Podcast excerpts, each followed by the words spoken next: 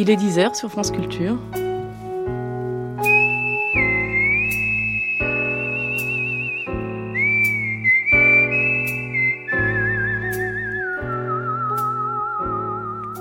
Bonjour, quatrième partie de notre traversée américaine. Aujourd'hui, les guerres culturelles continuent, une série et un débat de Julie Clarini et Frédéric Martel.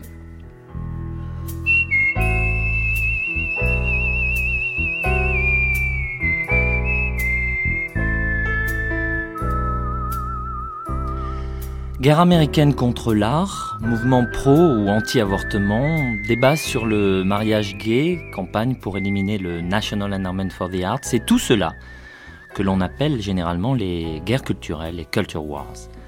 L'expression est un peu journalistique, un peu fourre-tout, et Hillary Clinton a même qualifié en un résumé saisissant ces guerres de conspiration de la droite radicale contre son mari Bill. Pourtant, les guerres culturelles sont autant de gauche que de droite. Elles sont un débat d'idées sur des valeurs cristallisées autour de la question des 60s, ces années 60 qui, aux États-Unis, lorsque vous les jugez positives, vous déportent plutôt sur la gauche, et lorsque vous les critiquez, vous vous marquent à droite. Avec nous ce matin, en direct du studio 167 de la Maison de la Radio, pour tenter de comprendre ce que ce débat sur les guerres culturelles porte en lui de, de vrai et de faux, Justin Weiss, vous êtes historien, spécialisé en relations internationales et enseignant à Sciences Po. Philippe Roger, directeur d'études à l'EHESS, l'école des études en sciences sociales, directeur de la revue Critique et auteur de L'ennemi américain, un ouvrage de référence sur l'anti-américanisme français. Baptiste Coulmont, vous êtes sociologue, maître de conférence à Saint-Denis, à Paris-Saint-Denis, et vous êtes spécialisé sur les, unions civiles et le mariage gay aux États-Unis, qui joue un rôle central aujourd'hui dans ces guerres culturelles. Enfin, Pascal Richer, qui était correspondant de Libération aux États-Unis, qui vient de, rentrer en France. welcome back, Pascal Richer. Euh, vous êtes heureux de retrouver la France? Très heureux le, bar tabac en fumée, les steaks frites, les nouveaux cafés Starbucks. Oui, les cafés Starbucks, mais ce sont les seuls cafés euh, non fumeurs de Paris, donc euh, il n'est pas désagréable d'y aller. Et puis en France, il y a France Culture, ça au moins, ça, on est sûr, ça n'existe pas aux États-Unis, Pascal Richet. Ah bah oui, France Culture, c'est formidable. Radio publique. Alors Pascal Richet, je commence euh, donc avec vous. Peut-être vous pouvez c'est bien, les journalistes sont toujours synthétiques et, rapides, donc vous pouvez peut-être nous, résumer, nous expliquer ce que sont les culture wars. Qu'est-ce que l'expression signifie concrètement et, d'où ça vient, Pascal Richer?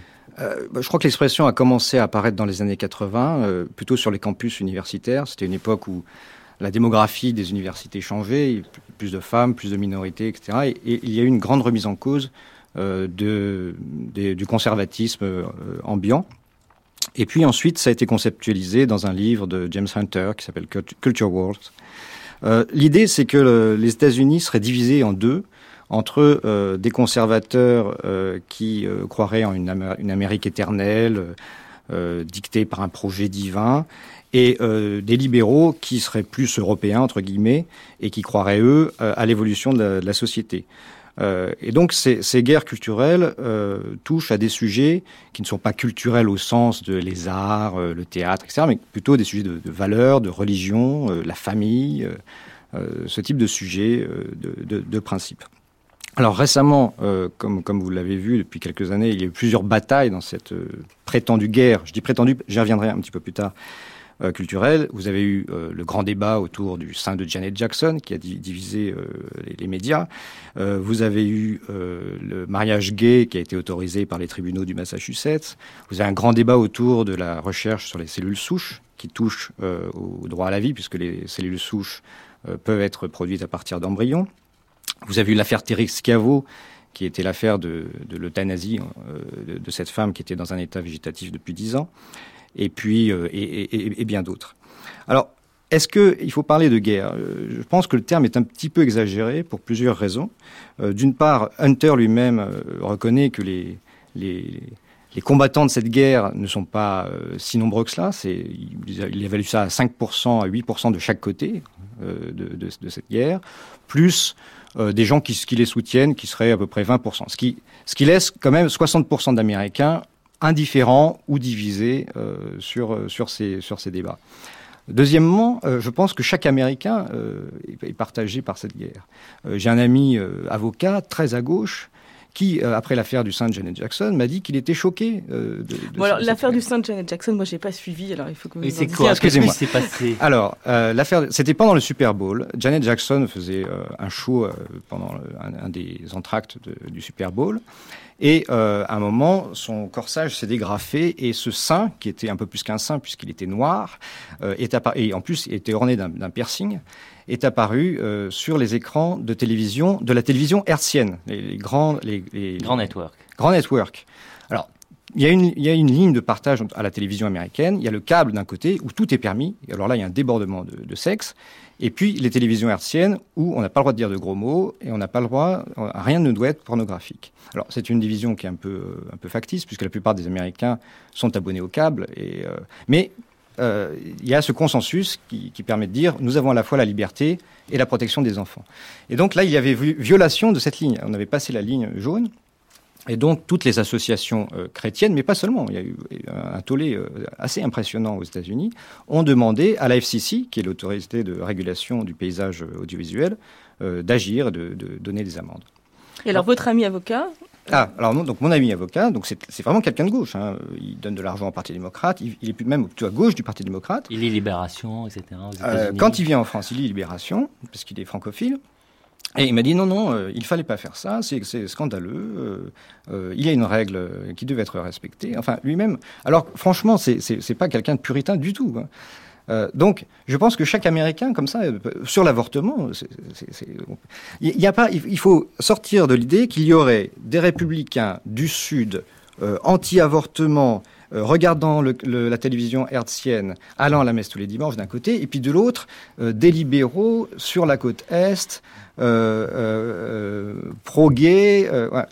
Les, lignes sont, sont beaucoup plus difficiles à, alors après le, après le journaliste sur le terrain, le chercheur qui lui part du terrain et conceptualise, Justin Weiss, quelle serait selon vous la, la, la genèse de ces guerres culturelles? Oh bah, Toute évidence, c'est les années 60. C'est vraiment la période qui, comme vous le disiez tout à l'heure, euh, définit euh, selon qu'on est, euh, disons qu'on garde un, un euh, une, un souvenir, euh, un bon souvenir ou un mauvais souvenir des années 60 vous définit euh, comme libéral ou comme conservateur.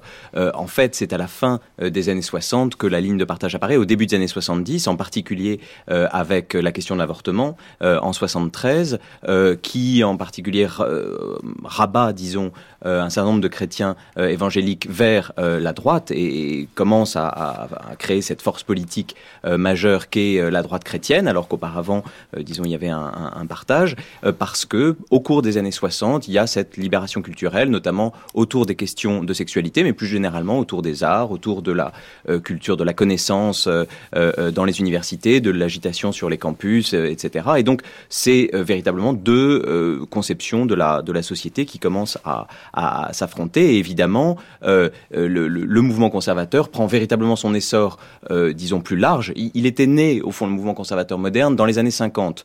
Euh, vers, disons vers 55 précisément. Mais là où il atteint euh, une plus grande amplitude, c'est à partir des années 60 par la réaction de cette fameuse majorité silencieuse, majorité silencieuse euh, blanche, que on va voir le, disons, le mouvement conservateur et donc peu à peu le Parti républicain en bénéficier, le mouvement conservateur s'agrandir, s'amplifier et euh, trouver au fond de nouveaux euh, de nouveaux appuis dans la au, sein de la population. Nixon évidemment va euh, profiter de ce de ce de ce mouvement. Et puis ensuite c'est Reagan qui capitalisera et le Parti républicain qui capitaliseront dans les années 80 et 90 sur cette réaction au désordre sur les campus, disons à une permissivité plus grande qui n'est pas conçue comme bonne ou comme correspondant aux valeurs traditionnelles telles qu'elles avaient pu être de façon un peu idéale, disons cristallisées dans les années 1950 euh, autour de l'American euh, Way of Life. Euh, et on a ici, au fond, ce moment de naissance à la fin des années 60 et au début des années 70. En même temps, au sein du Parti républicain, il, y a, il, reste, demeure deux de tendances, dont des conservateurs qui restent profondément pro-marché, par exemple, sur la liberté de, marché, et puis une autre tendance qui, qui, même si elle aime bien le marché, souhaite que des valeurs le limitent dans un certain nombre de cas, comme pour euh, limiter la pornographie ou, le sexe, etc., à la télévision, au cinéma. C'est ça, la ligne de partage se fait euh, vraiment sur, euh, comme souvent, sur l'intervention de l'État.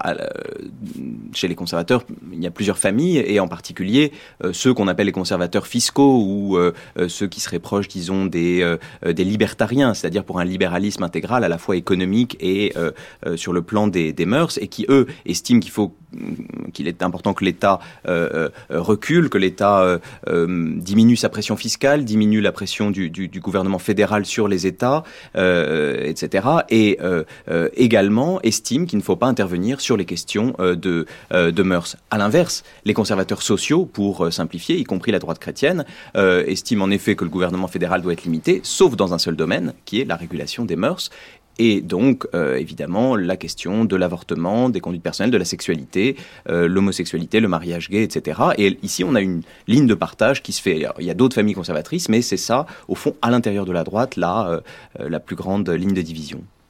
Alors Philippe Roger, vous avez, euh, vous avez écouté ce matin avec nous les, les, discours culturels des présidents américains, de Johnson à Clinton. On sent bien autour de, de Bush père et de, de Clinton, évidemment, le, le, la rupture, l'arrivée des, des, culture wars dans le débat. En tant qu'historien, quelles sont vos, vos impressions peut-être après ces, ces, discours et vos, vos commentaires? Mais Je dirais qu'après ce que j'ai entendu aujourd'hui, et hier aussi, dans votre bonne émission d'hier, euh, euh, ce qui me frappe, c'est quand même que le, le, point de rupture vient avec Johnson. On a toujours euh, en France tendance à minimiser l'importance de Johnson et, et, dans votre commentaire préalable, vous, vous remettiez en valeur l'héritage Johnson. Je me souviens quand je, il y a très longtemps, quand je suis allé euh, aux États-Unis pour la première fois, j'ai rencontré euh, celui qui était une figure, euh, disons importante pour New York, mais qui n'est pas une figure historique, qui était le premier procureur noir du Bronx. Et quand, dans son bureau, il y avait deux portraits et c'est tout Martin Luther King et Johnson. Et évidemment, moi qui étais euh, tout frais et moulu des luttes contre la guerre du Vietnam, je ne comprenais pas. Et il ça a été une révélation. Ensuite, euh, j'ai évidemment vu à quel point Johnson était important, non seulement au nom euh, de la Great Society pour euh, pour les Noirs d'Amérique, mais, mais aussi parce qu'il marque une rupture, on l'a bien entendu ce matin, avec cette idée que euh, il faut pas que l'Amérique soit une défaite de l'esprit. La, formule est très frappante parce qu'on croirait du Paul Valéry. Bon, je voudrais pas faire de LBG, le Texan, un Paul Valéry euh, mais quand même, il y a un côté, c'est Valéry qui avait lancé cette idée dans l'entre-deux-guerres de la défaite de l'esprit européenne, et le même Valéry, on le sait moins, qui, euh, n'ayant aucune affinité avec les États-Unis par ailleurs, dans ses carnets juste avant la Deuxième Guerre mondiale, disait le jour où, à cause de nous-mêmes, euh, nos désastres auront détruit toute la culture européenne, ben, heureusement, euh, il y aura les musées américains, et c'était en 36-37 qu'il écrivait ça secrètement dans ses carnets, et tant qu'à faire, on ferait peut-être mieux d'envoyer tout tout de suite, hein, ce qui était évidemment signe de son optimisme historique euh, bien connu. Donc je crois qu'il y, y, a un moment de partage des eaux qui commence dès Johnson, dirais-je, hein, et qui d'une certaine manière est irréversible, même si on s'est beaucoup moqué d'une certaine inculture des présidents successifs, euh, surtout des, des, républicains. Et ce que je veux dire, c'est ça a été très bien clarifié euh, par les deux intervenants précédents, c'est que quand on parle euh, de, de, ces guerres culturelles, il faut bien dire que ce qu'on appelle culture ici, ce sont des problèmes de société, ce qu'on traduirait en France par des problèmes de société. Alors ces problèmes de société, alors et Justin a parfaitement raison de le rappeler, c'est largement l'héritage des problèmes euh, des années euh, 60-68, hein, mais en même temps, je crois que ça se joue différemment, comme tout, et que d'une certaine manière, aux États-Unis, il y a des questions qui sont parmi ces culture wars, il y a des choses qui sont évidemment extrêmement contemporaines. Hein, bon, on peut penser aux manipulations génétiques, on peut penser à toute une série de problèmes qui sont très récents, mais il y a aussi un archaïsme que nous, nous ne connaissons pas dans nos propres débats culturels. D'ailleurs, je me demande si on a des guerres culturelles, il me semble qu'on est dans un consensus culturel. Et euh, par exemple, je, le darwinisme, hein, le retour éternel de la question de, de l'enseignement du darwinisme qui, nous, nous, nous, laisse un peu les bras ballants. Hein, c'est juste un exemple parmi d'autres. Et le dernier point, très rapidement, je, je, je voulais euh, euh, faire, c'est que euh, il me semble que quand vous avez cité Hillary Clinton qui dit c'est un complot de la droite, bon, c'est évidemment une conspiration. La, la conspiration a été oui, célèbre, une conspiration, de la droite radicale. Et cette théorie du complot ou de la conspiration, bon, évidemment, elle est, elle est exagérée euh, comme toute théorie du complot. En même temps, euh, et je ne lui donne pas raison sur le, sur le vocabulaire, mais en même temps, il faut bien dire que ces, ces guerres culturelles, d'une certaine manière, sont une manière de masquer que les affrontements politiques restent, certes, ils sont déplacés, mais ils restent massivement les mêmes. C'est vrai qu'on a, dans les dernières élections, essayé d'opposer les États bleus et les États rouges, les démocrates et les républicains, sur des lignes autant culturelle que politique. Mais juste deux petites anecdotes pour terminer, illustrer ce point. Il se trouve que j'ai suivi sur le terrain les deux campagnes euh, euh euh, euh, enfin les, les, grandes défaites démocrates. La première, c'est celle d'Al Gore. Et Al Gore, qui était un personnage très intéressant, très intelligent, mais qui n'avait pas évidemment le, charisme rhétorique de, de Monsieur Clinton. Al Gore euh, à la télévision, quand on lui demande question rituelle, il doit être habitué. Quel est euh, votre livre préféré, votre livre de fiction préféré? Répond Le Rouge et le Noir de Stendhal. Et là, je me dis bon, l'élection est perdue. Bon, réaction. Ah bah, maintenant que Bush lit Camus, voilà. Euh, on sait réaction très, c'est très, c'est très intéressant l'affaire Camus. On y reviendra peut-être. Alors, évidemment, réaction très française parce que c'est pas là-dessus qu'il a perdu l'élection. Mais évidemment, le, son adversaire a été beaucoup plus fort en répondant, et ça a dû être préparé pendant des réunions qui ont duré des heures, en disant que c'était Winnie the Pooh. Hein, bon, parce que Winnie the Pooh, c'est indéfendable. La deuxième chose que je vais dire, à, l'inverse de, de ce que je viens d'avancer, comme une espèce de regard de préjugé français du genre, bon, c'est lit le rouge et le noir, c'est fichu pour l'Amérique profonde, euh, c'est ce qui s'est passé aux dernières élections, où, bon, la campagne de Kerry est la principale raison de sa défaite, quand même, euh, il faut le dire. Hein, mais ce qui est très intéressant, c'est, on l'a peut-être pas assez souligné, c'est qu'il a perdu, non pas en Floride, où tout le monde attendait, mais dans l'Ohio. Et d'après toutes les études les plus sérieuses qui ont été faites dans les mois qui ont suivi, il a perdu dans l'Ohio sur les questions économiques et pas sur des questions culturelles. Il a perdu parce que les électeurs de l'Ohio, prêts à voter pour un démocrate, ne lui faisaient pas confiance pour restaurer l'économie et leur pouvoir d'achat. C'est quand même des choses qu'il faut rappeler. Il y a quand même des, ce qu'on appelle des fondamentaux, je crois, dans certains euh, jargons, et euh, les guerres culturelles viennent se greffer là-dessus. Alors Baptiste Coulmont, vous êtes spécialiste du, mariage gay, des contrats d'union civile aux États-Unis. Comment cette question euh, gay s'est-elle, euh, je dirais, greffée sur celle des, des, guerres culturelles?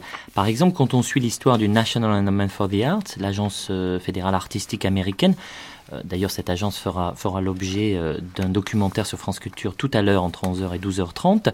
On est surpris par le fait que la quasi-totalité des artistes attaqués euh, pendant les, guerres culturelles par les républicains étaient, étaient gays ou lesbiennes. Alors, que s'est-il passé et comment cette question est, apparue dans le débat où elle n'était pas, par exemple, dans les années 70 dans le livre de Hunter, dont Pascal Richet parlait tout à l'heure, les exemples parlants euh, sont assez souvent des exemples mettant en jeu une opposition entre un pasteur presbytérien et une église gay ou des groupes homosexuels.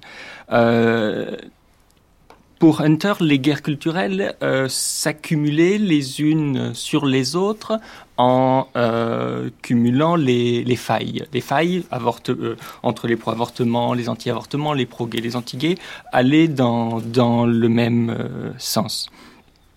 Euh, ce qu'il faut voir aussi, c'est que à partir des années 70 et des années 80, on a pu affaire à des homosexuels individuels, mais à des groupes gays structurés, à des églises gays, à des premiers succès petits, locaux, pour des, euh, par exemple, des euh, pour l'adoption, euh, loi anti-discrimination, par exemple. Et c'est contre ces premiers succès locaux que vont se mobiliser des groupes conservateurs.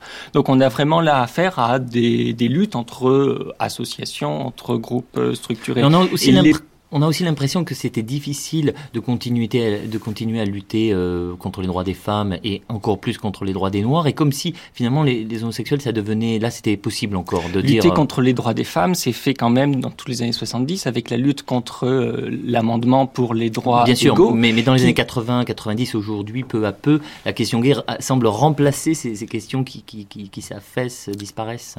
Alors, je ne sais pas si elles s'affaissent ou si elles euh, disparaissent, mais si on prend l'exemple de magazines religieux, on voit que les couvertures euh, sur l'avortement s'effacent pour faire euh, jour à des couvertures mettant en scène des couples gays ou des homosexuels. Donc là, ou si on regarde l'index de ces magazines, on voit des remplacements de, de questions. Mais les luttes contre l'amendement pour les droits égaux pendant toutes les années 70 euh, et début des années 80 ont quand même euh, permis à des groupes conservateurs de se structurer sur une première victoire. Et donc de continuer ensuite avec les mêmes euh, publics, avec les mêmes cadres, à se reconvertir vers des luttes contre des homosexuels qui vont représenter qu'une infime proportion de la population américaine, alors que les femmes représentent quand même environ 50% de la population. Alors, tout à l'heure, après ce, premier tour de table, je voudrais qu'on on revienne à, quelques éléments qui ont été dits tout à l'heure. Pascal Richet disait, bon, c'est peut-être, c'est pas, peut-être pas une guerre, plutôt une bataille avec finalement 5% de, combattants, de soldats. Ce serait pas beaucoup, 5% de chaque côté. Euh, et puis, euh, Philippe Roger nous disait, il y a quand même des fondamentaux, finalement, les, problèmes économiques euh, remontent à la surface au moment des enjeux cruciaux comme les élections. Alors, je voudrais justement vous lire un avec son accord à un mail que Loïc Vacan nous a, envoyé des États-Unis. Loïc Vacan est sociologue, il travaille à l'université de, Berkeley et il ne pouvait pas venir. Et il nous a écrit euh, ce qu'il pensait au fond de ces questions-là. Euh, je, vous lis sa réponse. Les guerres culturelles me paraissent un artefact parfait de la circulation des représentations médiatiques. Tous les travaux sérieux montrent que ces dites guerres culturelles sont une fiction médiatico-politique, effet de la mobilisation de petites minorités actives sur le front journaliste électoral qui a pour effet de masquer les problèmes sociaux et économiques qui tracassent vraiment la population. Alors, peut-être votre, votre réaction, parce que c'est assez cinglant comme réponse. Euh, alors, nous sommes prisonniers, évidemment, des représentations journalistiques. Nous, c'est normal, mais là, il y a quelques chercheurs autour de la table. Bah, le, problème, le problème, évidemment, avec cette, cette remarque qui est très intéressante, parce qu'elle, en effet, elle amène au cœur du sujet, c'est euh, euh, qu'on n'est pas les seuls à être prisonniers de ces représentations et qu'il y a quand même des millions d'électeurs qui se déterminent, en partie au moins, à, à propos de ça. Philippe Roger parlait du cas de l'Ohio tout à l'heure. On pourrait ajouter d'autres déterminants du vote, en particulier la question de la sécurité, la question de la, guerre en Irak. Et il est, vrai que les valeurs dont on a tant parlé n'ont pas été, euh, euh, n'ont pas été aussi déterminantes qu'on le dit. Ceci posé, euh, il est incontestable que dans les années, à partir des années 70 et dans les années 80 et 90, on a mobilisé les électeurs, en effet, autour de ces guerres culturelles, avec leur consentement. C'est-à-dire qu'il y a aussi beaucoup d'Américains qui estiment que l'avortement, que cette liberté qui a été donnée à partir de 73 est une mauvaise chose. Aujourd'hui, la mobilisation qu'on fait autour du mariage gay mobilise pour de vrai les gens et enfin, euh, une idée fausse euh, ou disons une représentation mentale est un fait vrai. C'est-à-dire que ces gens-là, euh, ils votent et ils agissent à partir de leur représentation. Et c'est la démocratie. Euh, là, on pourra dire tout ce qu'on veut sur la manipulation, etc. Mais il n'empêche, euh, en effet, que, que ce soit une manipulation ou, euh, disons, ou des, des, convictions profondément ancrées, il n'en reste pas moins que, au bout du compte, le bulletin qui arrive dans l'urne, la mobilisation, notamment des chrétiens évangéliques dans le Sud, etc., produit des effets. Et donc, ça n'est pas tout à fait, disons, des simplement des, des, sortes de superstructures, des sortes de, disons, d'idées comme ça qu'on arriverait à mettre dans la tête des gens. Et ensuite, si elle ne va mobiliser qu'une toute petite partie de la population, ça va quand même créer des cadres politiques et des gens qui vont pouvoir avoir une carrière sur une vingtaine d'années. Donc même si ça ne concerne qu'un pour cent de la population, si ça concerne les cadres des partis politiques, ça reste important. Pascal Richer je, pense qu'il faut se poser la question pourquoi est-ce qu'il y a, euh, pourquoi ces guerres culturelles ont pris autant d'importance euh, depuis quelques années? Alors je pense qu'il y a plusieurs raisons. La première évidente, c'est l'élection de Bush qui a été considéré par les évangélistes comme l'un des leurs. Et donc ils se sont dit on a un, bon moyen d'agir euh, pour nos causes. La deuxième, je pense, c'est le 11 septembre. Euh, il y a eu une espèce de réaction à droite en disant il faut revenir aux valeurs euh, américaines, il faut revenir à la pureté originelle de notre pays, etc. Et puis la troisième, qui à mon avis est la plus importante, c'est que ce pays, contrairement à une idée reçue en Europe, ce pays, je dirais, progresse dans un sens européen. Je ne crois pas tellement à la, à la, régression conservatrice du pays lui-même. Oui, parce que le, je parle pas de la politique. Hein, le, je parle de le paradoxe, c'est que par exemple, vous, vous, avez un pays très euh, donc anti-gay pour un certain nombre de, de, de, de, points, de lois, et en même temps, regardez Fox TV, qui pourtant est la télévision la plus euh, conservatrice, soi-disant, aux États-Unis, et en même temps, vous avez des feuilletons sur les gays constamment. C'est un euh, sujet. Alors, les, gays ont envahi le, les, les, envahi, envahi, envahi, envahi, envahi, les, les soap opéras, euh, les les, émissions de télévision, le Queer Eyes for, euh, comment ça s'appelle, euh, for Straight Guy, les, euh, Queers, Will and Grace, Six Feet Under, tout ça, ce sont des, séries dans lesquelles les héros sont, des homosexuels. Et c'est tout à fait accepté par la, population américaine, sauf par effectivement ces radicaux de droite chrétiens qui se battent pour dans, dans, le cadre de ces guerres culturelles. Les gays ont accès maintenant au mariage dans le Massachusetts. George Bush et pour le contrat d'union civile des gays, il est, George Bush est sur la même position que Lionel Jospin sur cette question. Non mais, c'est pas, il n'est pas tellement plus à droite, très loin dans un sens conservateur. Les gays euh, n'avaient pas le droit, il y a quelques années, de, de faire l'amour dans certains États. La Cour suprême a aboli euh, cette interdiction euh, qu'avait instaurée au Texas notamment, plusieurs États du Sud et au Texas.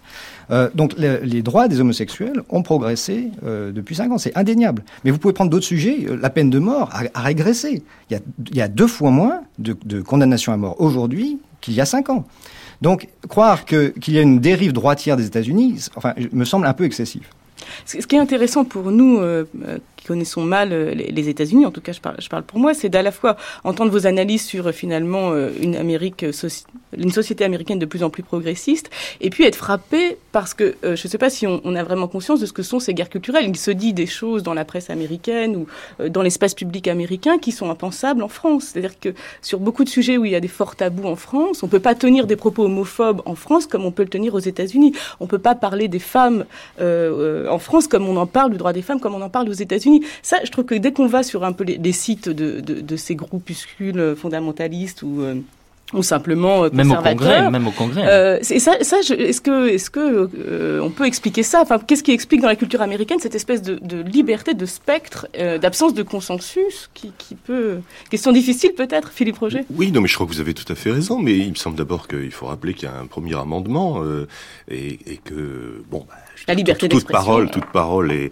est, est, couverte par le premier amendement de liberté d'expression aux États-Unis mais c'est évidemment pas la, la réponse majeure mais culturellement j'ai tout à l'heure dit, mot peut-être malheureux, qu'on était consensuel en France. Je ne sais pas si c'est le mot qui convient, parce que je crois qu'on n'est pas vraiment consensuel. On est, on est dans une espèce de, de rogne, de grogne et de tracassin permanent. Mais euh, on, est, on est en tout cas d'une incroyable, euh, j'allais dire, euh, d'un conformisme de langue. Hein, C'est-à-dire qu'aucun problème n'est abordé de front, le vocabulaire est extrêmement surveillé. Bon, cette surveillance du langage peut avoir des aspects positifs, hein, mais il faut bien reconnaître qu'elle masque beaucoup de problèmes et que ça, c'est une chose qui n'existe pas aux États-Unis. Hein, ou alors ça existe dans des cas euh, très particuliers, comme par exemple la police du langage euh, dans les chaînes hertziennes, ou où là. Mais ben, dans la vie politique et, aussi. Et, enfin, dans la, et dans la vie politique. Encore la semaine dernière, sur le, sur le sur la question raciale, encore la semaine dernière, euh, il y a un, un sénateur qui qui est en train de, de, de, perdre sa campagne parce que il a traité l'un des conseillers de la campagne adverse de macaque. Enfin, il a employé le mot macaca. Alors apparemment, ça n'était pas tout à fait une injure raciste, c'était une déformation d'un surnom qui lui était donné, mais il y a une police du langage extraordinaire concernant certains domaines. Et à mon avis, euh, le, euh, par rapport à la France, c'est aussi ce qui est intéressant, c'est de voir dans quels endroits ce politiquement correct va euh, se loger. Et sur la question raciale, il est extraordinairement puissant. Sur le, la question, par exemple, de l'antisémitisme, il est extraordinairement puissant aussi. Et il l'est beaucoup moins, c'est vrai. D'où la violence à laquelle vous faisiez allusion, par exemple pour la question des, homosexuels et, et, ces questions-là. Et donc, ce qui est plus intéressant, c'est de voir le déplacement de ces zones, disons, de, de politiquement correct, il me semble. Alors pour le parti démocrate, comment euh, tout ça a été euh, a été reçu? Comment ce parti euh, qui a quand même été euh, euh, qui, a, perdu euh, plusieurs élections, comment est-ce qu'il se, se, restructure? En particulier, comment est-ce que il a été un peu victime d'une apparition de cette question culturelle qui l'a envahi, débordé, au mépris de la question sociale? Là, ça rejoint un peu ce que disait au fond Loïc Vacan malgré tout, avec Al Gore qui, qui est obligé de partir en guerre contre Hollywood et contre le gangsta rap, John Kerry qui, qui parle plus du tout de mariage gay et qui est complètement paralysé euh, de, de, de, par ce sujet, d'autant plus qu'il vient lui-même, euh, qu'il est sénateur du Massachusetts. Hillary Clinton qui évite de parler du droit de l'avortement, etc. Comment les démocrates ont réagi à ça et comment ils peuvent éventuellement euh, lutter? Bah, euh, Au fond, si on reprend un peu le temps, le temps long, euh, ou disons le temps moyen, euh, on a des années 30, à partir du New Deal aux années 60, un parti démocrate dominant, fondé autour de la majorité du New Deal, qui rassemble en particulier, disons, les ouvriers un certain nombre de, minorités, et axé autour de la question sociale, socio-économique, les bread and butter issues, comme on, comme on dit. Et puis, justement, à partir des années 60 et de la fin des années 60, début des années 70, on a au fond un autre paradigme euh, qui, qui s'installe et qui est fondé très largement sur cette question des valeurs, sur cette question, euh, disons, peu à peu des, des, des guerres culturelles, sur la question de l'avortement, sur la question de la criminalité, sur la réaction, justement, aux années 60, au féminisme, euh, à l'apparition des minorités Et le Parti démocrate, peu à peu, euh, devient au fond le parti de certaines valeurs des années 60. il devient le parti des minorités. Et au fond, il devient l'otage de toutes ces minorités, le, évidemment les femmes, les noirs, les jeunes, les hispaniques, les minorités sexuelles, etc. Et donc, peu à peu, et en particulier dans les années 80, il est victime, il est vu comme au fond l'otage de tous ces lobbies. Il est incapable de faire, d'avoir un discours commun. Et un discours du bien public. Mm. Il a un discours, disons, d'agrégation des intérêts des différentes minorités. Il apparaît surtout en être l'otage. Et c'est pour ça qu'il perd de façon répétée, notamment à l'élection présidentielle dans les années 80. Euh, et euh, au fond, il y a une réaction contre ça qui vient de démocrates centristes, et Clinton en est évidemment l'incarnation, où au fond, on va récupérer euh, ce qui est maintenant important, c'est-à-dire les valeurs, en particulier les valeurs familiales, la lutte contre la, la criminalité, sans toucher à d'autres lignes rouges, disons, d'autres progrès qui ont pu être faits du côté du féminisme et, et, ailleurs, mais on va récupérer ce discours des valeurs. La femme euh, de d'Al Gore, par exemple, euh, a une association de lutte justement pour que euh, le rock ne soit pas... le rap, le rap surtout. oui, ça avait commencé avant même pour que les groupes, disons, de musique pop en général, n'aient pas ce, ce discours violent et sexiste, etc. Et donc, en effet, il va y avoir une, une sorte de nouvelle synthèse, et c'est comme ça que Clinton l'emporte. C'est les démocrates, au fond, qu'on dira plus tard de la troisième voie, euh, autour du Democratic Leadership Council, où en effet le Parti démocrate essaye de ne plus être l'otage de ces minorités et au fond de se de revenir vers le centre sur cette question des valeurs qui lui a tant coûté dans les élections notamment de 80, euh, 84 et 88. D'ailleurs, une des premières décisions de Clinton est son et son intervention en faveur des gays dans l'armée, qui est un désastre pour lui, puisque non seulement il se il oblige de reculer sur cette question, du coup il se coupe avec avec les, les lobbies homosexuels, tout en euh, évidemment agitant le drapeau rouge face face, aux républicains. Sur cette question, Baptiste Coulmont, puisqu'on voit apparaître à ce moment-là la, question gay comme, comme centrale dans ces guerres culturelles, un peu en remplacement de, questions qui auparavant étaient, euh, étaient euh, davantage sociales.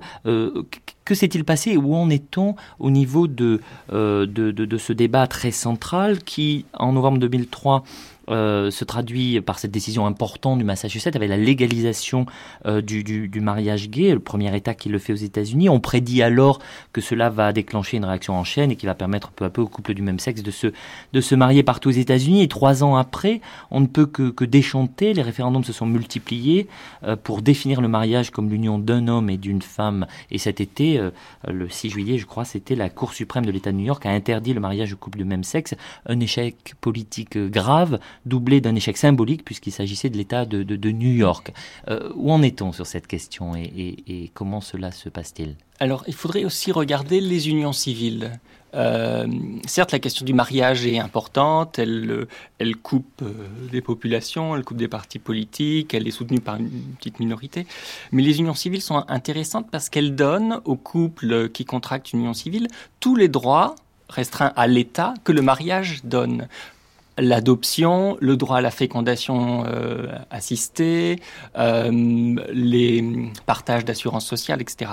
Donc les unions civiles ne sont pas comme les PAX en France, qui ne donnent pas grand-chose, mais même si elles, euh, elles sont, même si le PAX est pour l'État entier de, de, la France.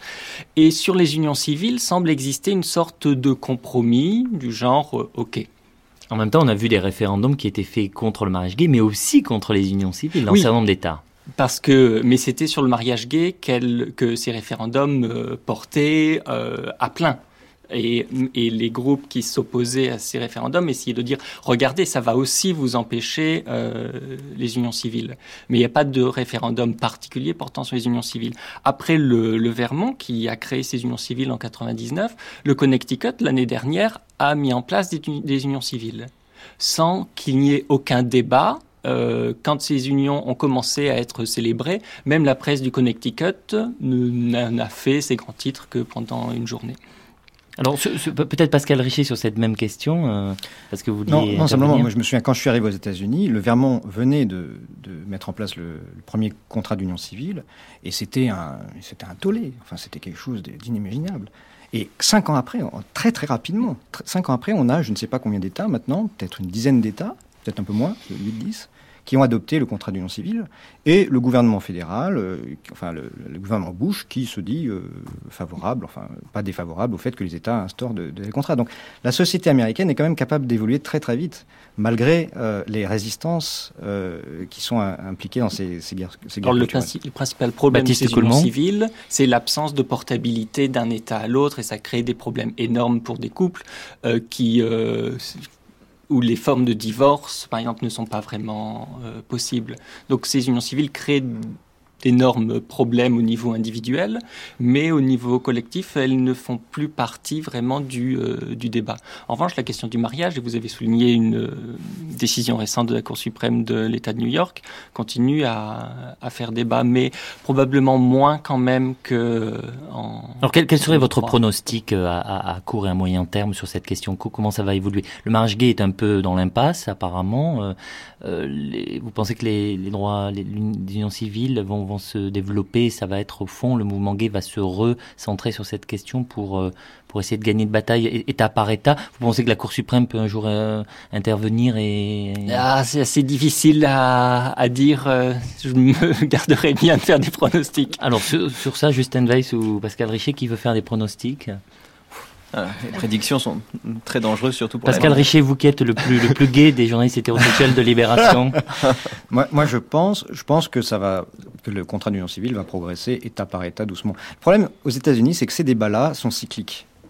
Euh, mais vraiment, ce sont des cycles très impressionnants. Je vous donne un seul exemple sur l'avortement. Au moment de l'arrêt euh, versus Roe, la Southern Baptist Convention, qui est l'église aujourd'hui la plus réactionnaire euh, des États-Unis, étaient en faveur de, cet arrêt. Ils étaient, en faveur au nom de la séparation de, l'Église et de l'État. Bon, dix ans après, ils ont, ils ont changé. Mais pour vous dire qu'il peut y avoir des changements quand même très très importants et que ces lignes de front peuvent changer. Donc évidemment, c'est très difficile de faire des pronostics. Mais j'ai l'impression quand même que pour ce qui est des droits des homosexuels, euh, les choses progressent. Euh, Pascal Richer, j'aimerais que vous, nous parliez deux secondes du best-seller de l'été, euh, Now It's My Turn. Vous avez lu ce livre? Non euh, Non. C'est le livre de confession de Marie Cheney, vous savez, la fille de Dick ah Cheney, la femme du, la fille du, du vice-président américain, dont John Kerry avait eu le malheur de dire durant la campagne 2004 qu'elle était, qu'elle était lesbienne. Alors elle hurle aujourd'hui euh, encore, enfin elle a beaucoup hurlé à l'époque, et elle affirme aujourd'hui pour expliquer pourquoi elle a tant hurlé qu'on l'ait accusée d'être lesbienne alors que tout ça a été public, alors que son père lui-même avait dit publiquement qu'elle était lesbienne. Elle dit oui, mais le drame c'est que Kerry m'a mis très en colère parce qu'il employait le mot lesbien et il aurait dû dire à la place le mot plus neutre de neutre de gay. Euh, ça a joué un rôle, euh, l'affaire Cheney, dans, la campagne de, Kerry, vous pensez euh? non, je pense que ça a joué un rôle dans la campagne de Bush. C'est-à-dire que Bush n'a pas. Enfin, je pense que le, fait que son vice-président ait une fille homosexuelle l'a un, peu freiné quand même dans, sa campagne contre le, mariage gay. Enfin, je pense qu'il y a eu une espèce de, de retenue. Alors comment est-ce que euh, on n'a pas évoqué, euh, peut-être avant de, de, passer au point suivant, on n'a pas évoqué l'organisation de ces lobbies conservateurs? On a, on a parlé de, de, de des idées euh, qu'ils développaient, on a peu parlé de leur méthode, le fonctionnement, euh, les méga churches aux États-Unis, etc. Peut-être quelques commentaires sur comment vous, sur le terrain, parce que Pascal Richer, vous avez été dans des méga churches, comment ça se passe? Et comment est-ce que euh, on, on, ces lobbies se sont organisés, ont été réussi à être si puissants à travers des mailings, à travers des etc. Alors ces groupes d'intérêt sont vraiment très très bien organisés. C'est très impressionnant de, de, de, voir ça de près. Euh, par exemple, prenez le film de, de Gibson, Gibson, Voilà, la, la Passion du, du, Christ. Il a été diffusé dans toutes ces églises euh, tout autour du pays de façon très efficace par des agences euh, spécialisées. On a fait venir les ouailles par quarantiers dans ces méga churches pour voir le film. Euh, donc il y a vraiment un quadrillage qui a été fait. Et Karl Rove, euh, donc le conseiller politique de Bush, a très vite euh, senti qu'il y avait des choses à des, des voies à gratter de ce côté-là, et évidemment a installé des, relais républicains dans toutes ces communautés chrétiennes évangéliques qui votent généralement, enfin très très majoritairement pour les républicains. sauf quand ils votent. Le problème, c'est qu'ils ne, ils ne votent pas toujours en, en masse, puisque leur, leur, leur vrai, leur vrai euh, centre d'intérêt sont plutôt euh, religieux, la famille, etc. Donc il fallait les faire sortir. Et euh, Rove avait, calculé euh, que 4 euh, millions euh, d'électeurs, enfin de ces milieux-là, n'étaient pas venus aux urnes en 2004. Et donc, pardon, Non, en en 2000, 2000, en en 2000. 2000. Et donc pour les élections de 2004, ils, ils ont, le, le Parti républicain a mis les bouchées doubles pour quadriller toutes ces églises. Et ça a marché? Ça a marché, euh, je pense, relativement. Je pense qu'ils ont eu plus de succès d'ailleurs auprès des catholiques, parce que les catholiques votaient euh, très majoritairement pour les démocrates jusque-là, et là, une, une partie plus importante des catholiques, pour des raisons liées aux valeurs, ont voté pour les républicains. Mais le problème, c'est que quand vous faites des campagnes euh, centrées sur les guerres culturelles, vous gagnez un peu d'un côté, mais vous perdez de l'autre, puisque sur la côte Est, il y a beaucoup de républicains qui se sont sentis très très mal à l'aise euh, concernant les discours euh, anti-avortement, homophobes, euh, etc. En même temps, comme c'était des États qui allaient passer aux démocrates, euh, peu importe ce que pensaient ces républicains-là. Enfin, des- Oui, enfin, il y a certains États qui sont, euh, qui sont évidemment, qui comme sont toujours, très Des swing states. Voilà. oui. Euh, Justin Weiss Ben oui, ce qui est intéressant, c'est que ce grand écart entre le centre, euh, au fond, et les, les minorités actives reflète euh, ce que Pascal Richer euh, décrivait euh, tout à l'heure, c'est-à-dire la, la diversité de la société américaine, qui d'un côté, euh, en effet, il y a un réveil religieux, et ça, je crois que c'est aussi un autre facteur qui explique euh, le- l'importance des, euh, euh, des guerres culturelles, et peut-être que, que Philippe Roger, alors là, pour le coup, sur le temps long, hein, il y a eu plusieurs euh, réveils religieux chez les protestants au 18e, euh, au 19e, etc. Et dans les on considère que dans les années 70 et 80, il y a eu à nouveau un, un, réveil, c'est-à-dire une sorte de redynamisation de cette, de cette foi qui a joué. Et donc, il y a ça euh, euh, d'un côté, et de l'autre, en effet, comme disait Pascal Richer tout à l'heure, il y a euh, une société qui, euh, euh, pour ses valeurs, concrètement, euh, est de plus en plus européenne, euh, entre guillemets. Oui, je crois que c'est très juste. Et Philippe effectivement, il y, a, il y a un rapport euh, à la religion qui est souvent euh, un objet de malentendu supplémentaire euh, de- depuis la France, en particulier sur la difficulté pour les Français à comprendre qu'il y a une société qui est une société qui a séparé l'Église euh, de l'État, alors qu'on a très souvent le cliché d'une Amérique hyper religieuse à cause de quelques symboles affichés comme le serment du président, comme le fait de jurer sur la Bible. Euh, Souvenons-nous quand même que si la Révolution française s'était arrêtée en 1791, on aurait très probablement une série de symboles tout à fait équivalents dans la République française, hein, et que donc il ne faut pas s'en tenir à cette surface. Alors c'est vrai qu'il y a là une profonde ambiguïté parce qu'il y a dans la société américaine une importance du religieux très grande. Bon, c'est pas très nouveau de le souligner depuis que Tocqueville l'a analysé extrêmement bien. Il a été aussi le premier à dire que contrairement à l'image stéréotypée qu'on en avait depuis les Lumières françaises, le puritanisme n'était pas une source d'obscurantisme, hein, ce qui était souvent le discours tenu depuis nos philosophes du XVIIIe, mais que le puritanisme, ça voulait dire aussi l'éducation, les Lumières, euh, un niveau d'éducation en tout cas important pour tout le monde. Donc ça faisait partie euh, d'un fonctionnement de la démocratie américaine. Et comme le disait à l'instant euh, Pascal Richer, c'est vrai qu'il y a un problème puisque à tout moment il y a là une espèce de piscine de mobilisation possible, mais que euh, les gens qui se réclament avant tout de valeurs religieuses ne sont pas forcément prêts à se rendre en grand bataillon dans les urnes, d'où le, les, les stratégies euh, extrêmement professionnelles mises au point par les républicains pour essayer de les mobiliser. D'où aussi, et on revient à cette idée que les guerres culturelles certes existent, mais je, je me sens tout à fait à contre-pied là, parce que je pense profondément, comme vous, je crois, à cette table, et selon le mot de Jean-Noël Jeannet, que même une idée fausse est un fait vrai. hein. donc je me trouve tout à fait à contre-pied, travaillant sur les représentations, à avoir l'air de dire que ça n'a pas d'importance. Ça a une énorme importance. Mais évidemment, cette importance doit être prise cas par cas.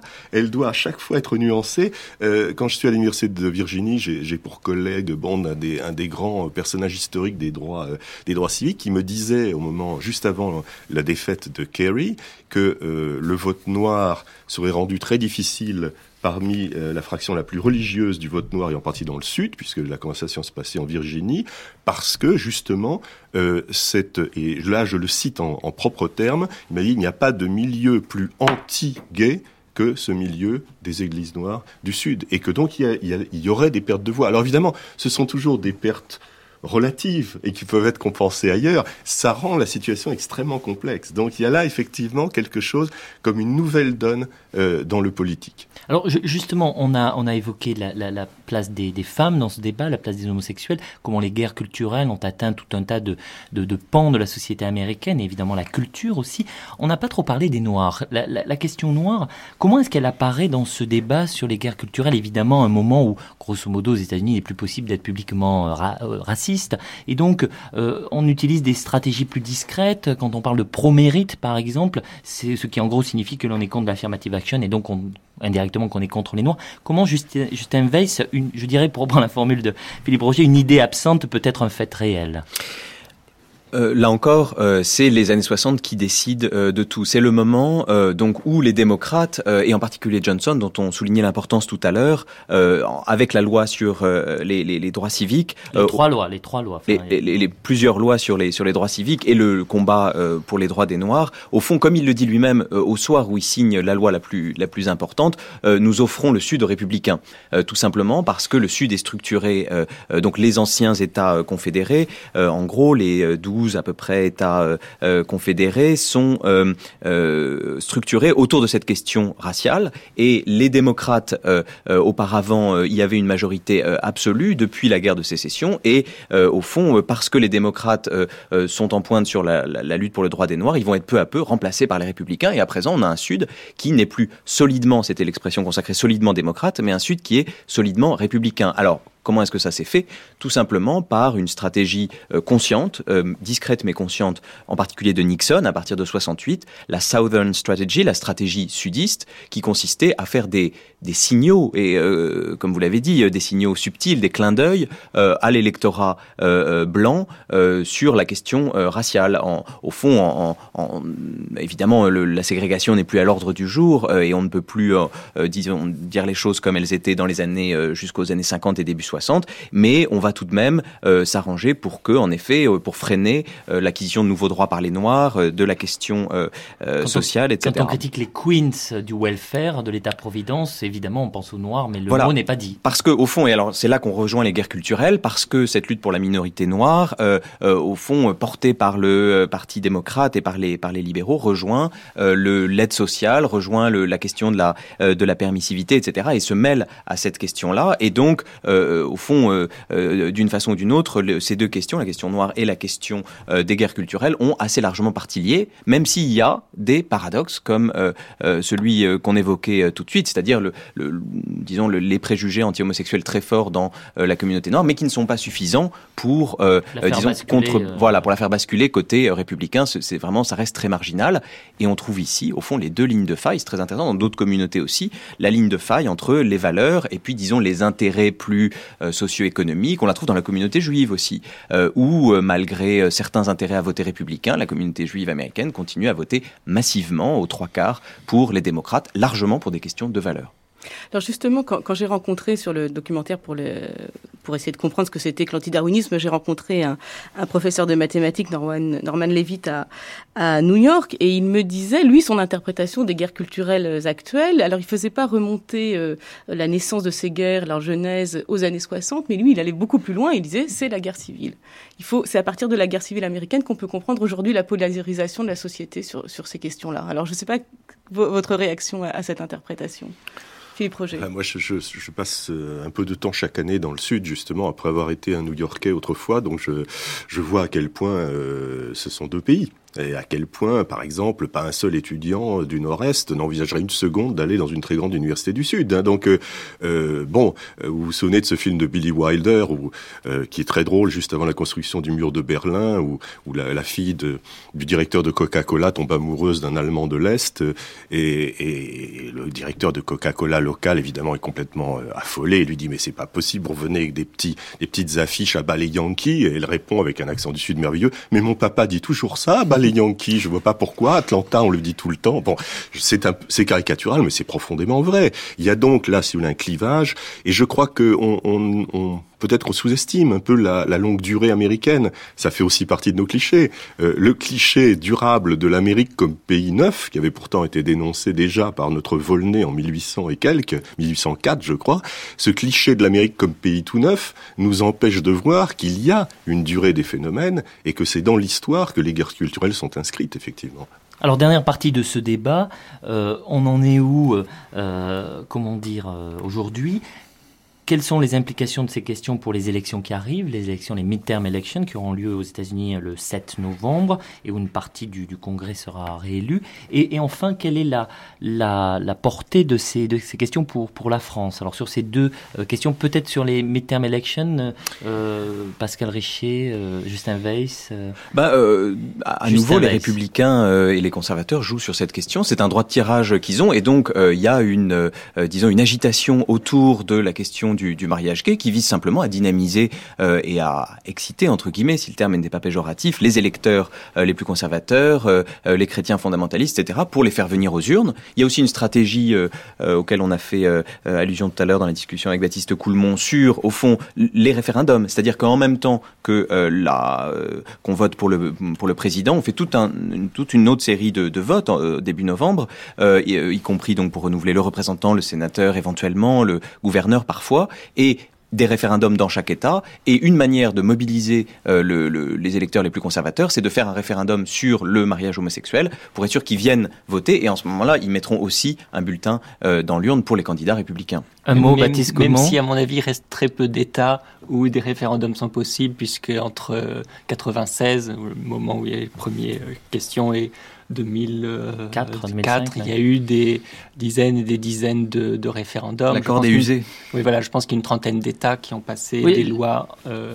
La question, c'est est-ce que ça peut remarcher à nouveau euh, le mariage gay, etc., dans des élections, au moment où le thème est usé, en effet? Je pense que ça, ça sert en, en, en, amont, c'est-à-dire au début des campagnes, pour galvaniser les militants. C'est pour qu'ils sortent de chez eux, qu'ils aillent distribuer les Et pour le fundraising, pour la collecte de fonds aussi. la collecte de fonds. C'est une, partie très importante de, du processus électoral. Et là, ils ont besoin de les chauffer à blanc.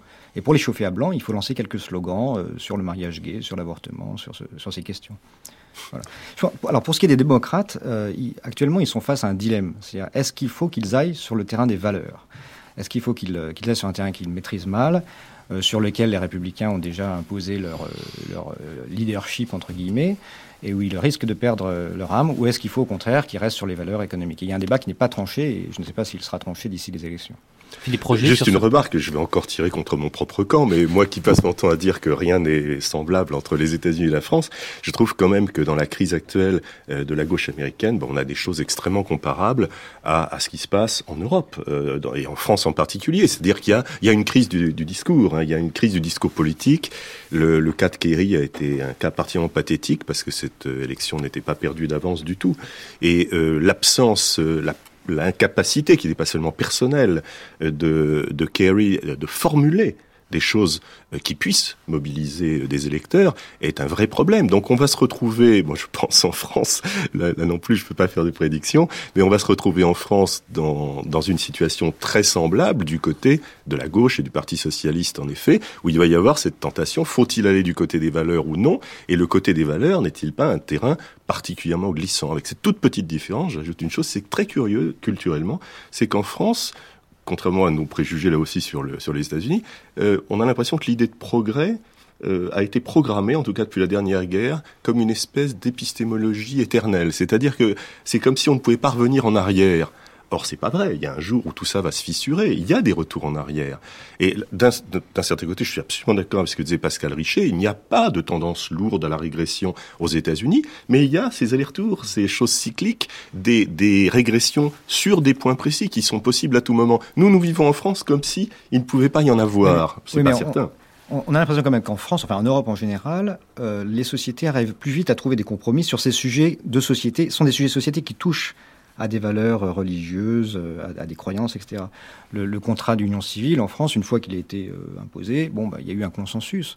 Vous savez, part... Pascal Richer, vous n'étiez pas là, mais depuis on a eu le Pax, etc. Ça, ça a évolué. Oui, oui, oui pardon. pardon euh, euh, sur sur l'avortement, également un consensus. Euh, alors, aux États-Unis, on remet toujours. Non, c'est vrai, vous avez raison. Sur... Je pensais à nos voisins, par exemple. Enfin, on voit quels phénomènes de régression peuvent toucher des sociétés comme la Hollande, par exemple. Et je crois que nul n'est à l'abri. Euh, c'est simplement notre croyance européenne qui a une flèche du progrès euh, qui va qui va nous empêcher de euh, revenir en arrière entre guillemets, parce que là aussi, il faudrait mettre beaucoup de guillemets sur le retour en arrière. Sur, sur ce point, Justin Weiss? Oui, il y a, moi je pense qu'il y a des guerres, des guerres culturelles. Il y en a. Euh, il y en a en France. Elle, il y en a en Europe aussi. Pensez à l'affaire de Boutiglione, par exemple, le commissaire européen qui avait été, euh, disons, récusé parce que, en effet, il affichait des positions qui étaient au fond celles d'un républicain du Sud bon teint aux États-Unis. Donc là, c'est intéressant. Philippe Roger tout à l'heure faisait une comparaison avec la gauche française, peut-être aussi du côté de la droite française. Il serait intéressant de voir ce qui va, ce qui va se passer. Par exemple, est-ce que le positionnement sur euh, les valeurs peut être euh, euh, payant électoralement et par rapport notamment à d'autres lignes de fracture économiques, voire, disons, sur de, de, des questions raciales? Je pense par exemple à la présence de, de Christine Boutin au rassemblement du Bourget à l'UOIF au, au, printemps dernier. C'est très intéressant. Elle s'est positionnée de façon, de façon claire sur une ligne, disons, religions religieuses, c'est-à-dire un peu comme aux États-Unis, c'est-à-dire l'union des religions. Bah oui, on accepte toutes les lois de la République, mais fondamentalement, l'avortement, ça ne nous, ça ne, ça ne nous plaît pas beaucoup. Il faut mettre en avant les valeurs familiales, et donc il y a au fond une sorte de recomposition qui est évidemment très différente, par exemple du positionnement d'un Philippe de Villiers, qui pourrait être d'accord sur ses valeurs, mais qui joue sur l'islamophobie, à l'inverse. Et donc ici, on voit au fond un peu comme un écho affaibli et pâle de ce qui peut se passer euh, aux États-Unis. Une réaction toujours sur, ce, sur la, question française. Vous, vous dites Justin Weiss un, un écho euh, pâle et, affaibli. C'est vrai qu'on en a, on l'a pas vraiment évoqué depuis le, le, début de ce débat. Ça a été euh, très loin, ces guerres culturelles, enfin ces guerres culturelles, si on reprend ce terme encore une fois. Il y a eu de la, de la violence physique euh, dans les années 90, notamment contre les gynécologues qui, qui faisaient des avortements, qui avaient accepté donc d'aider les femmes. il semble que ça se soit un peu calmé. Euh, quand j'ai posé la question aux gens à Jackson, dans le Mississippi, mais, maintenant vous n'êtes plus agressés, vous n'êtes plus protégés, parce que donc les gynécologues étaient protégés euh, par la garde civile, ils me disent, ils m'ont tous dit non parce qu'ils sont tellement forts aujourd'hui, ils pensent qu'ils vont gagner par les voies légales. Alors est-ce que vous pensez que s'il y avait un retournement et si aujourd'hui on avait euh, le retour des démocrates au pouvoir et à nouveau, disons, un vent progressiste qui, souffle sur ces questions, on pourrait revoir des mouvements extrêmement violents aux États-Unis? Ah oui, c'est pas c'est pas impossible du tout. Des mouvements qui se mêlent d'ailleurs, par exemple, disons d'antifédéralisme, qui se nourrissent, disons d'autres courants qui euh, qui peuvent euh, euh, alimenter cette cette rancœur et se traduire par des par des actes de violence. Ça me paraît pas impossible. J'ai l'impression que à l'inverse, il y a aussi une sorte de victoire, notamment sur cette question de l'avortement, disons d'internalisation un peu de cette contrainte et de cette de ces dangers, c'est-à-dire d'autocensure en quelque sorte. Je pense que suite à ces actes violents, il y a beaucoup de gynécologues qui ont réfléchi à deux fois avant de penser soit faire une carrière dans ce domaine-là, soit sûr il y a, il y a, il y a des gens euh, militants convaincus ou simplement qui ne veulent pas céder à la pression. Mais il y a eu aussi une petite régression, et ça, il ne faut pas se le cacher, notamment euh, au niveau des États et puis au niveau des conduites individuelles sur ce sujet. Pascal Richer? Oui, je pense que sur ces sujets, les, les, les, militants dans les guerres culturelles, enfin surtout à droite, sont des militants qui se réclament de Dieu. Donc il n'y a pas énormément de, de compromis possibles euh, sur, sur, les questions comme l'avortement. Euh, ils sont euh, extrêmement radicaux et ils ne, ils ne, baisseront jamais la garde. En France, euh, en Europe, je pense qu'on trouve plus facilement de compromis sur, sur ces questions-là parce que on est moins, euh, comment dire, par exemple sur l'avortement. Bon, on a un avortement qui est pas si libéral que ça. Aux États-Unis, il est beaucoup plus libéral. Aux États-Unis, jusqu'à 26 semaines, vous pouvez avorter. En France, je crois que c'est 12 semaines. Donc, 14, je crois. 14. Bon, en tout cas, euh, l'avortement, il n'y a pas eu de compromis sur l'avortement. Il n'y a pas eu une position de compromis. En France, en, dans, les restes, dans, dans, les autres pays européens, il y a eu un compromis. Euh, donc je pense que c'est une vraie différence entre, euh, entre nos deux continents. C'est-à-dire qu'il y a une, une, un débat entre deux absolus euh, dans ces guerres culturelles. Alors les États-Unis sont grâce à vous moins singuliers, euh, même si grâce à ou à cause de Philippe Roger, une idée fausse reste un fait vrai. Euh, euh, bienvenue en France, euh, Pascal Richier. Euh, merci à, bien, bienvenue de retour dans notre pays. Merci donc à Pascal Richier de Libération, Justin Weiss, chercheur en relations internationales, qui vient de publier un nouveau livre. Vous pouvez peut-être nous donner son titre aux États-Unis. J'ai diversifié en effet mes, mes centres d'intérêt et nous avons fait un livre avec Jonathan Lawrence de Boston College sur l'islam en France, qui s'appelle Integrating Islam, qui est paru à la Brookings Press il y a une semaine. L'affaire du voile était une guerre culturelle en France. Absolument. Merci à Baptiste Coulmont, sociologue, et à Philippe Roger, historien, dont je rappelle le titre du dernier livre, L'ennemi américain, généalogie de l'anti-américanisme français, un livre paru au Seuil en 2002. Le débat d'aujourd'hui, les archives, le documentaire sont téléchargeables sur le site de France Culture, franceculture.com. L'intégralité de ce programme sera également rediffusée ce soir à minuit 25.